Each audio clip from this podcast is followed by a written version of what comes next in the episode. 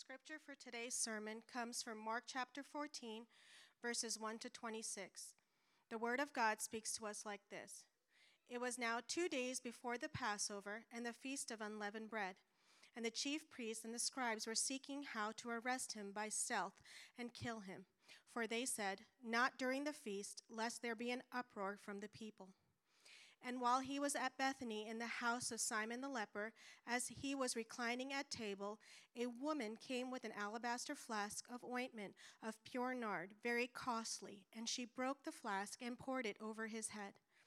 There were some who said to themselves indignantly, Why was this ointment wasted like that? For this ointment could have been given could have been sold for more than 300 denarii and given to the poor. And they scolded her. But Jesus said, Leave her alone. Why do you trouble her? She has done a beautiful thing to me. For you will always have the poor with you, and whenever you want, you can do good for them, but you will not always have me. She has done what she could. She has anointed my body beforehand for burial. And tr- truly I say to you, wherever the gospel is proclaimed in the whole world, what she has done will be told in memory of her. Then Judas Iscariot, who was one of the twelve, went to the chief priests in order to betray him to them. And when they had heard it, they were glad and promised to give him money, and he sought an opportunity to betray him. And on the day of unleavened bread, when the sacrificed when they sacrificed the Passover lamb, his disciples said to him, Where will you have us go and prepare for you to eat the Passover? And he sent them sent two of his disciples and said to them, Go into the city, and a man carrying a jar of water will meet you. Follow him, and wherever he enters, say to the master of the house, The teacher says, Where is my guest room, where I may eat the Passover with my disciples? And he will show you a large upper room, furnished and ready. There prepare for us. And the disciples set out and went to the city and found it just as he had told them and they prepared the Passover. And when it was evening, he came with the twelve. And as they were reclining at table and eating, Jesus said, Truly I say to you, one of you one of you will betray me, one who is eating with me. They began to be sorrowful and say to one to him one after another, Is it I? He said to them, It is one of the twelve, one who is dipping bread into the dish with me. For the Son of Man goes as it is written of him. But woe to that man by whom the Son of Man is betrayed. It would have been better for that man if he had not been born. And as they were eating, he took bread, and after blessing it, broke, broke it and gave it to them, and said, Take, this is my body. And he took a cup, and when he had given thanks, he gave it to them, and they all drank of it. And he said to them, This is my blood the covenant which is poured out for many. Truly I say to you, I will not drink again of the fruit of the vine until that day when I drink it new in the kingdom of God. This is the word of God to us. Good morning. I hope you all are well. Uh, if we haven't had a chance to meet, my name is Jeff Nine. I'm one of the pastors here, uh, and, uh, and it's a, just an honor to, to be with you this morning. And uh, if you're new, I'd love to get a chance to, to meet you. Uh, before we get started, I want to welcome my friend JJ. JJ, uh, raise a hand real quick. if you've been, or stand up, I don't care. You want to take a dance, do a dance? Hey, JJ is one of my really good friends. I actually met him back before either of us worked at Frontline, but he and I actually work on the same team now. He is one of our elders, serves on Sundays at our Edmond congregation usually, uh, but he serves our entire church. You guys are, are, if you've been around for a while, are familiar. We're one church and five congregations. He gets to serve our entire church, helping us think through leadership development and also leading our community group ministry. And so, man, really grateful for you. I just want you to, to see him because sometimes we're, uh, as a church, benefiting from the work of people that we don't ever get the chance to meet. And so, when they're in the room, we want to we want to acknowledge that. So, man, really glad you're here.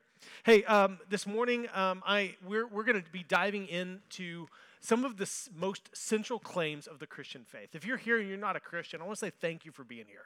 Uh, it, it, it's a brave thing to step into a room where you may say, I don't, I don't know if I believe what anybody else in this room believes and it can feel we can maybe sometimes feel like that should be awkward i just want to say man let's not uh, let's not let that feel awkward we're glad you're here And there is no question off limits. There's no skepticism that'll get you pushed out the door. Uh, any question that you have that comes up today or, or through the week, we would love to step into uh, step into those questions with you. And so come and ask. But thank you for being here. This morning we're going to be touching on some of the some of the some of the things that bring the deepest pain and the deepest fears in our life. And yet, and yet, we're also going to see in this text the most beautiful hope that any of us can imagine. So, as we step into this, I want to pray for you. I want to ask you to pray for me. And let's ask God to speak to us. God, would you speak to our hearts today? We, we need your understanding, uh, or we need your wisdom to understand this text. We need you to not just speak to our minds, we need to ask, we're asking you to speak to our hearts. That you would teach us what it means to rest fully in the life, the death, and the resurrection of our Lord Jesus Christ. We pray in Jesus' name. Amen. In 21st century America, we have a very strange relationship with death. Uh, I was watching a movie this week in which uh, it's a comedy, and while the comedic comedic banter is happening, people are dying left and right, and we're just kind of laughing and smiling through it. Right? Our, our movies, our TV shows are full of death, and yet as soon as the show's off, we're like, push that out of our mind.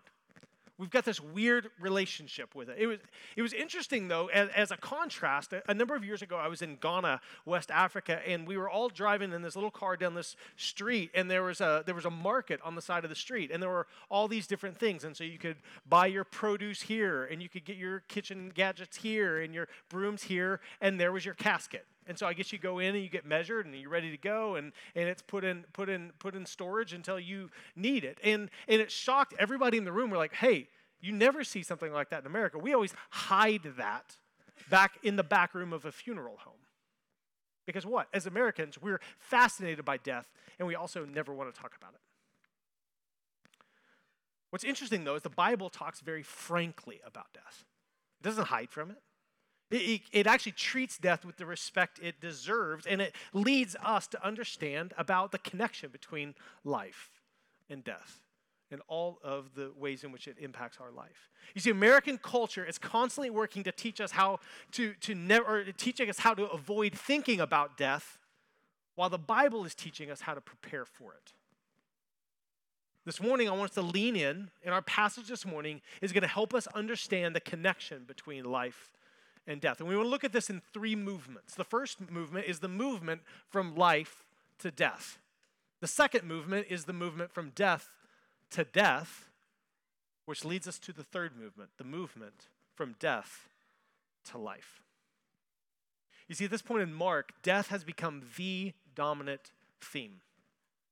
Mark, in the beginning part of Mark, it's all about Christ's ministry and, and all the things that he taught and all the things that he did. And, and there's this anticipation growing in the text. But as you hit these last couple chapters of Mark, the ones that we're going to be focusing on between here and Easter, death becomes the resounding theme of the book. And, and the book of Mark ultimately at this point is hinging on two different deaths. The first is the death of Jesus, and the second is the death of death itself. Mark is right now drawing our attention to these two deaths.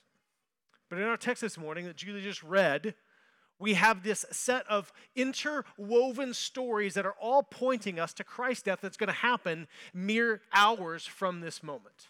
Merely hours away, Jesus is going to die. There are people that are going to try to kill Jesus to bring an end to his ministry. But what they don't understand is that his very death or that, that, that this death that they're trying to secure will anchor and secure his ministry forever. Let's look at the first nine verses. It was now two days before the Passover and the Feast of Unleavened Bread, and the chief priests and the scribes were seeking how to arrest him, to arrest Jesus by stealth and to kill him. For they said, Not during the feast, lest there be an uproar from the people. And while he was in Bethany at the house of Simon the leper, while as he was reclining at table, a woman came with an alabaster flask of ointment of pure nard, very costly. And she broke the flask and poured it over his head. Now there were some who said to themselves indignantly, indignantly, why was this ointment wasted like this? For this ointment could have been sold for more than 300 denarii and given to the poor. And they scolded her. But Jesus said, Leave her alone. Why do you trouble her? She has done a beautiful thing to me. For you always have the poor with you, and what, whenever you want, you can do good to them, but you will not always have me. She has done what she could. Now, listen to this. She has anointed my body beforehand for burial. And truly, I say to you, wherever the gospel is proclaimed in the whole world, what she has done will be told in memory of her. I want you to pay very close attention to that phrase. She has anointed my body beforehand for burial. We cannot miss this. You see, at this moment, at this point in the in the, the ministry, uh, the disciples do not understand what is happening. They do not understand what is happening. They're in this room. This woman has done this. Jesus has said these words that she's preparing me for burial. They're caught off guard, and here's why. Because the only thing that they've experienced from Jesus so far is the move from death to life. Jesus walks into a crowd and finds somebody who's suffering from some physical malady, and he heals them this place, this thing in their life, whether it was, whether it was leprosy or, or whether it was uh, uh, blindness, was bringing death to them. And yet Jesus speaks into this and heals them and brings life out of it. Jesus walks up to those that are demon possessed, those that are, that are, that are uh, uh, afflicted by the enemy, and he brings them freedom by casting the demons out. He brings them from a kind of spiritual death to a spiritual life. And then he literally raises the dead. This little girl who dies tragically, he brings to life, and his friend Lazarus, he speaks and he's back to life. You see, the, the disciples have experienced Jesus' ministry as a constant move from life to death. So they don't understand this talk about getting Jesus ready for his burial. That's not the way this story goes. The story goes to life. So the only thing that they can see is what this woman is doing, and they're offended because, look, remember, these are poor homeless ministers wandering around, and, and they're, they're not exactly living high on the hog. These disciples are, uh, are, are, are probably pinching pennies, making sure they can make it through to the next meal, and they see this woman pour out months worth of income. They're indignant. It seems like a waste of valuable resources. Now, we don't know what the woman's experiencing, we don't know what she understood. We don't know whether she, the text doesn't tell us if she knew that she was anointing Jesus for his burial or whether just out of an overflow of worship and adoration for her, for her teacher, she, she anoints him with this costly offering. She brings a costly offering to the one whom she loves and the one whom she trusts. But whether she understood it or not, Jesus knew exactly what was happening. And he prophesies and tells them that what she is doing is getting him ready for his death. You see, the one that the Apostle John calls the life in the Gospel of John is now on his way to his death. You can understand why the disciples are, are, are, are, are, are, are not quite understanding how to put these pieces together, can't you? But this is the way of life, isn't it? the constant march towards death. And we live in a world dominated by this law of nature that says that everything that lives must one day die. Clearly, that's true of physical death. But the Bible doesn't stop there. The Bible talks about spiritual death. In Genesis 1, God creates, creates the world, places Adam and Eve in the garden, breathes life into their lungs, giving them the very life they need, gives them a true, tree that leads to life. And then in the garden is also a tree that leads to death. And he says, Don't eat of that. In the day you eat, you will very surely die. And what do Adam and Eve do? They have a picnic, and it brings death. And what you see throughout the rest of the Old Testament is this working out of life leading to death. Physically, yes, but also spiritually. You see relationships ending, human flourishing ending, peace dying, hope fading. And now we see Jesus, the one who is called the life, marching towards his death. But don't miss what else is going on in this passage because what you see here is you see a contrast of hopes and expectations of two different groups.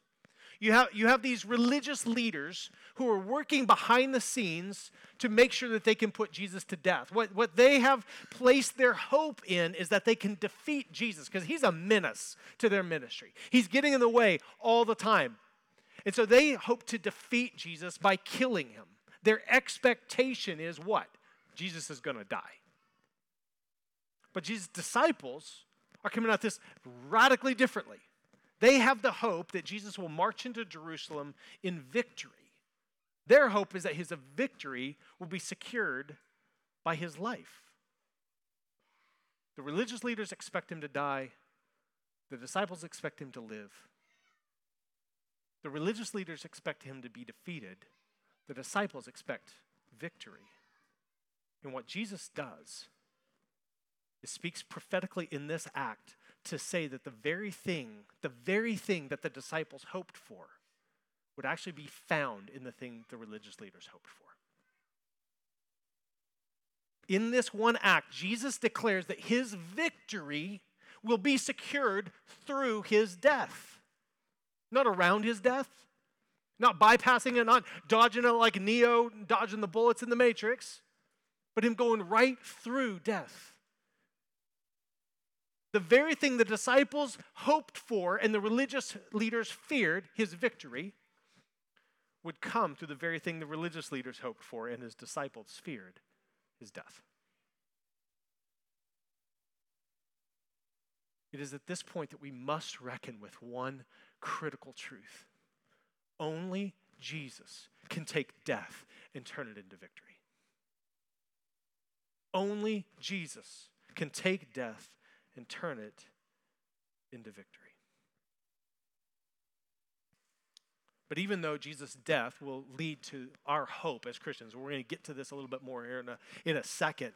Death is never talked about in the Bible as our friend. Death is not a friend, death is a thief.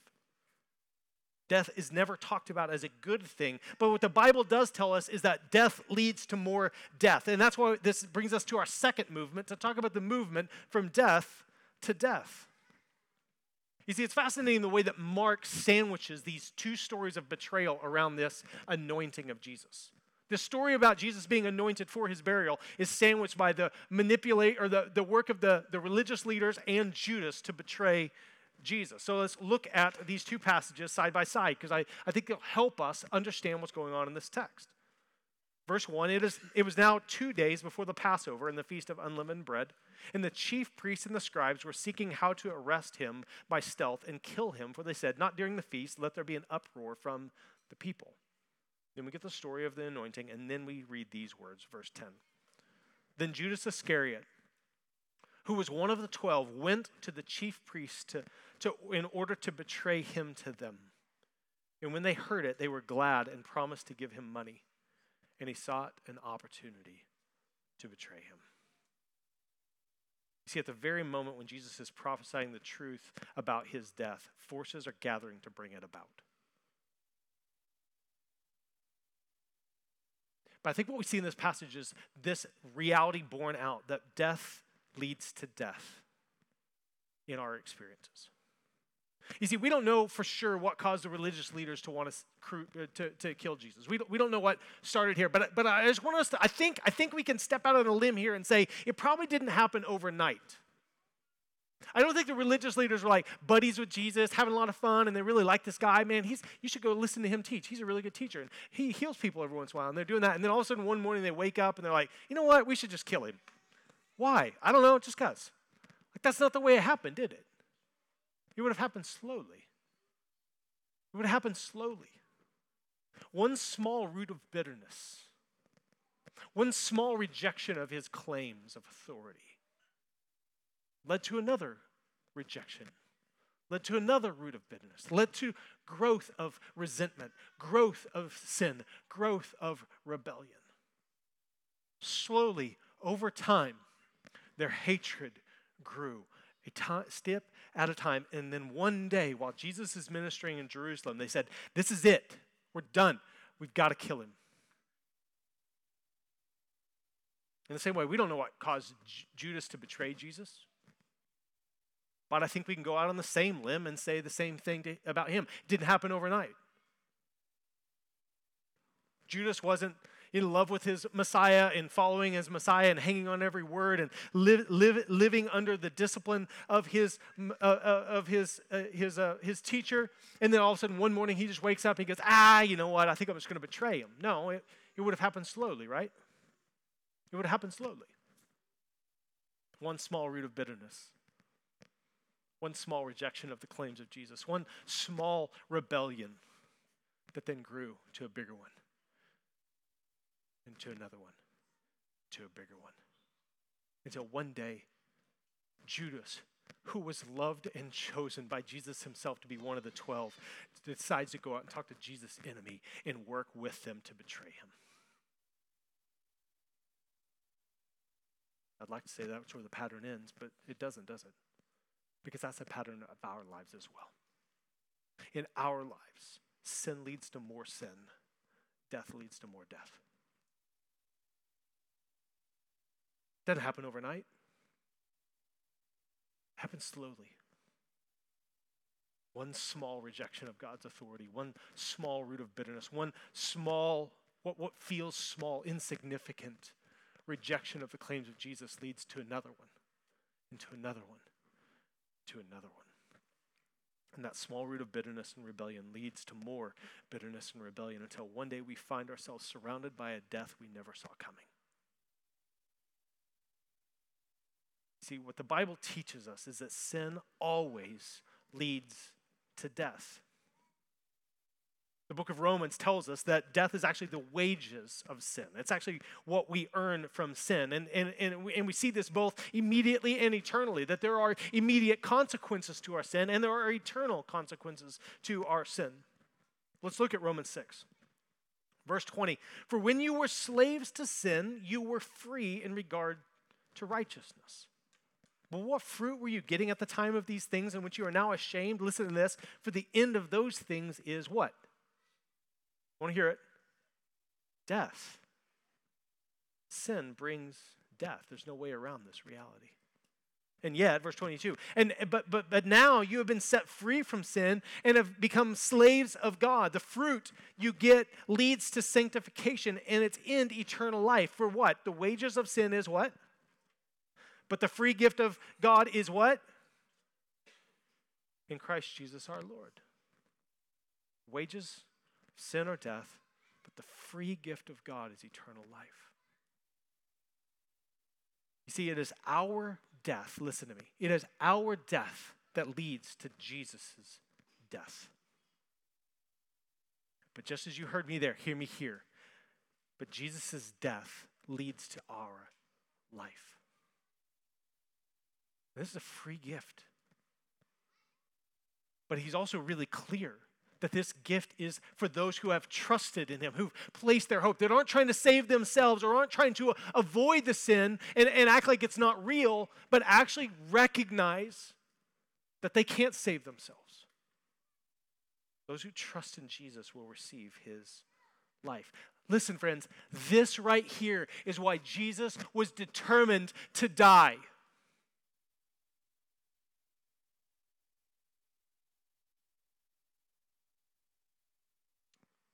Death didn't sneak up on him, death didn't catch him from behind. Jesus walks into Jerusalem determined to die because of this truth. Listen to me very carefully. Either he dies and we live, or he lives and we die. It's one of the two, folks. And because of his grace, he chose his death so that we might live.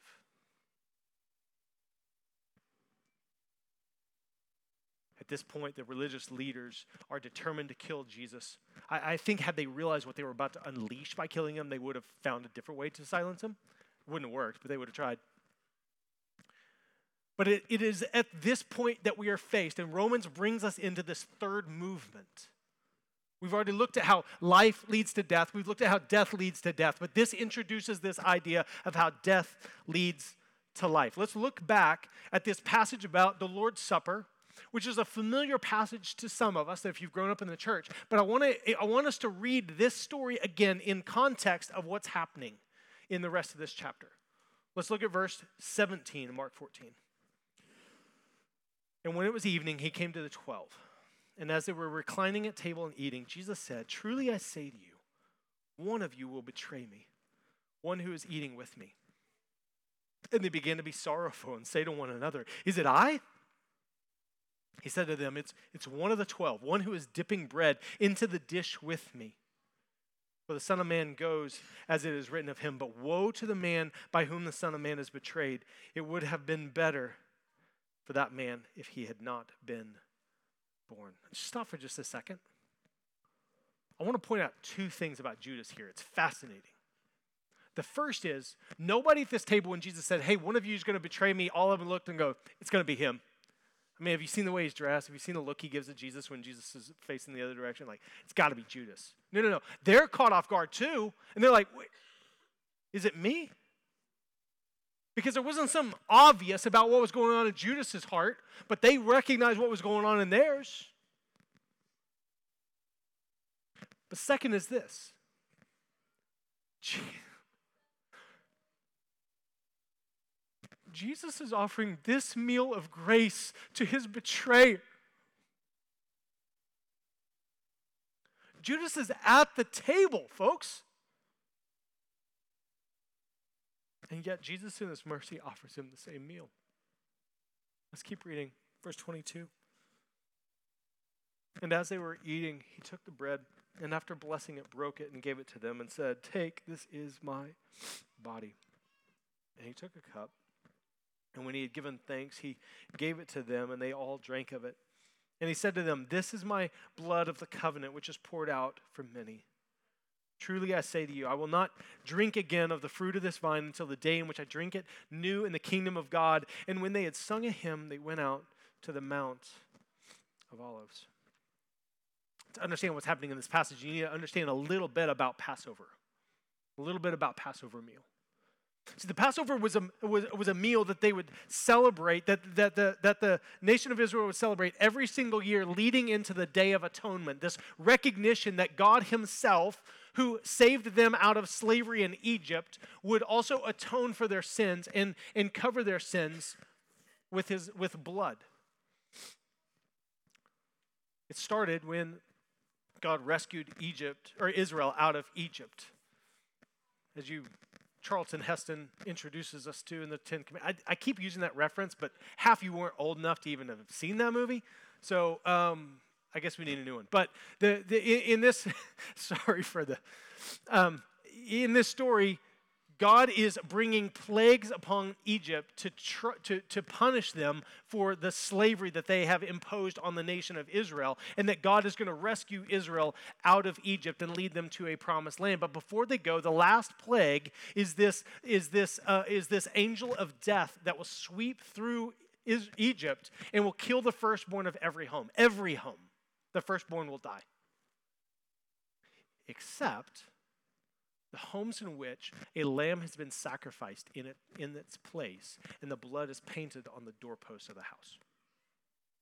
And what Jesus is saying is that through death, Israel will be delivered from death. Through death, Israel will be delivered from death. And as they paint the, the, the, the, the door frame with the blood, they would that evening would celebrate Passover. This Passover meal was one of hope, of, of, of seeing how Jesus will lead, the, or to see how Yahweh will lead uh, Israel out of Egypt. And they would celebrate it every single year as a remembrance of the time when God passed over Israel and spared them.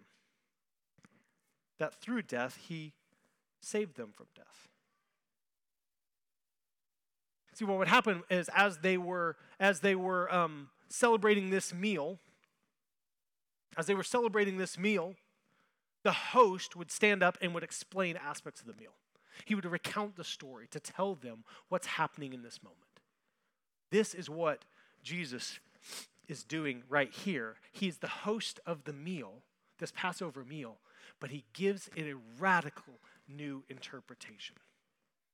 You see, the, the host would hold up the different elements as the meal would go and talk about how God led Israel out of Egypt into the promised land. But Jesus stands up and holds the bread and holds the cup and gives a radical different interpretation. That this bread is now my body and this blood is now, or this wine is now my blood. Jesus is presenting himself as a new Passover meal or declaring this meal as a new Passover meal. Now, I'm not sure where you are at the moment,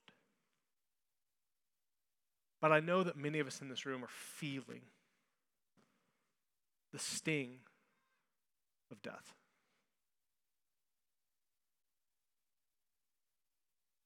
Many of us in this room over the last few years, the last few months, have felt the sting of death.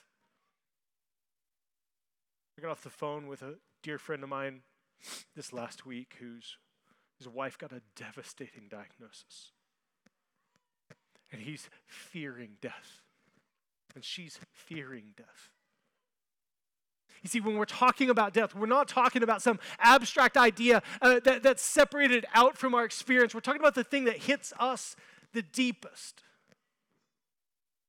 And some of us in this room are feeling this. Some of us are feeling the, the death that comes through sin. You're, you're walking right now through the consequences of what happens when sin brings death. It, it brings a loss of relationship, a loss of flourishing, a loss of hope, a loss of peace. So we in this room are feeling the weight of this. So were his disciples. His disciples were feeling the weight and the fear of death.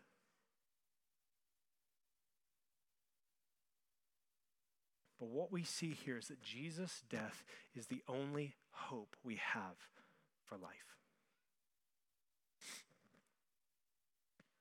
Over the last few weeks, we've talked about Mark, uh, or we've talked about how Mark presents Jesus as a new temple as the old temple is being judged, he put, presents himself as a new temple. Right here, what he's doing is he's replacing the sacrificial system with himself. The whole Old Testament way of dealing with sin, the sacrificial system, he's putting, he's judging that and putting him, his own death in its place. He is the death that bring, leads to life. Look at Hebrews chapter 9.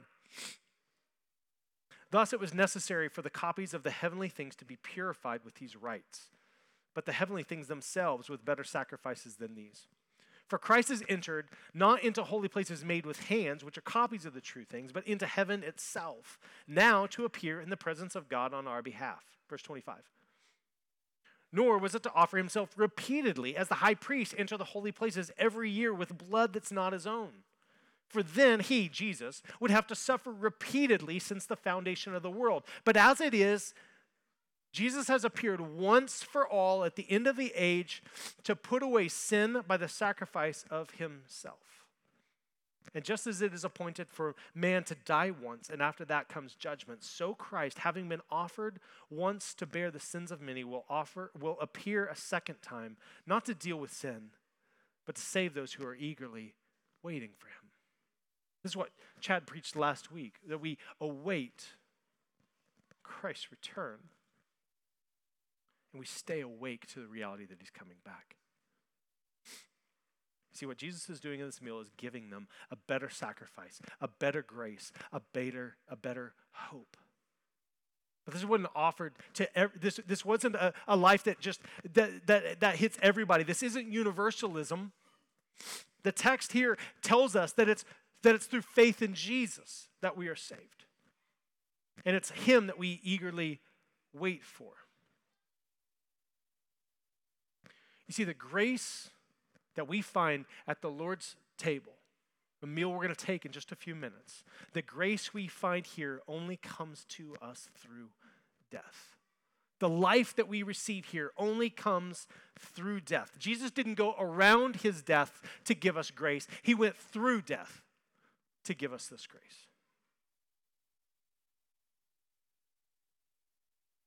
This meal is not just a remembrance of things that have happened before. This is a place where we come weary from our sin and weary from death in order to receive fresh grace and fresh life. This is a grace meal. You see, in nature, life leads to death, and death leads to more death.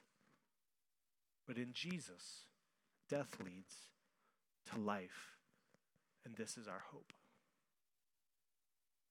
Again, I'm not sure what you carried in this morning. I'm not sure what you're carrying right now. The sting of death, fear of death.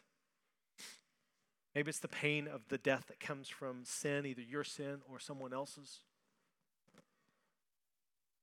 But as scary as death is, you don't need to fear it, and here's why death doesn't get the final word, Jesus does.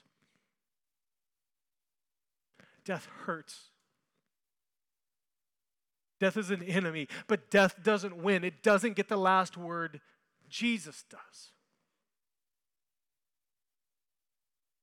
So, how do we respond to this? We come to Jesus. We come to Jesus and receive the life that He gives us. We receive the life that He gives us. If you're here and you would say you're not a follower of Jesus, I want to implore with you don't run out of this room without reckoning with His words here. Because if this text is true, and I believe that it is, there is only one hope you have for life, and that is Him. But just as only those who trusted in Yahweh during the Passover were saved, only those who trust in Jesus are saved by his death. Or for those of you that are followers of Jesus, I wish following Jesus meant that we never felt the pain of death, never experienced it, never had to deal with it. But that's not reality. So what I want you to do is I want you to before the Lord own what you're feeling right now. Own own the experience of death. And I want you to come to Jesus, to this meal that just as he offered life to his friends, he offers to you this morning. And I want you to come and receive grace.